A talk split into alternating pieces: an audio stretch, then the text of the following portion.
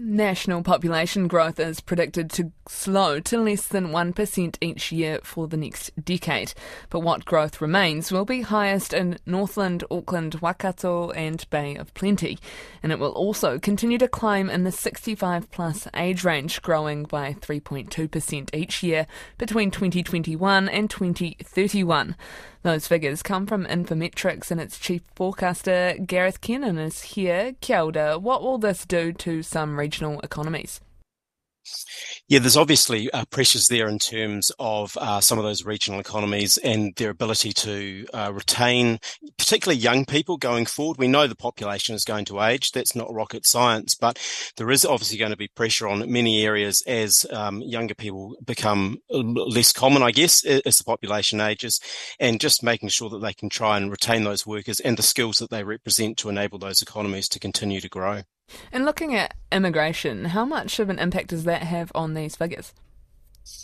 Yeah, we have seen certainly through uh, much of the last decade with a lot of immigrants coming into the country that that has slowed the aging of the population and in some cases actually reversed it a little bit.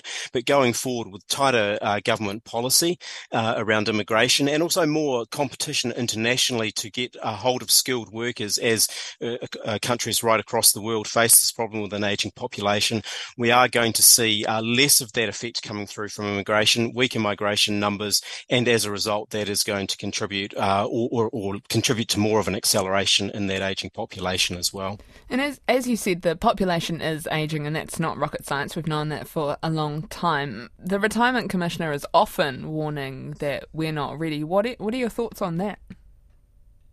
Yeah, certainly in terms of just the the affordability around uh, superannuation, there's been a lot of talk at times around potentially lifting the retirement age, and it is disappointing that that is not something that um, either the government or I think the opposition are really willing to countenance, given the issues there.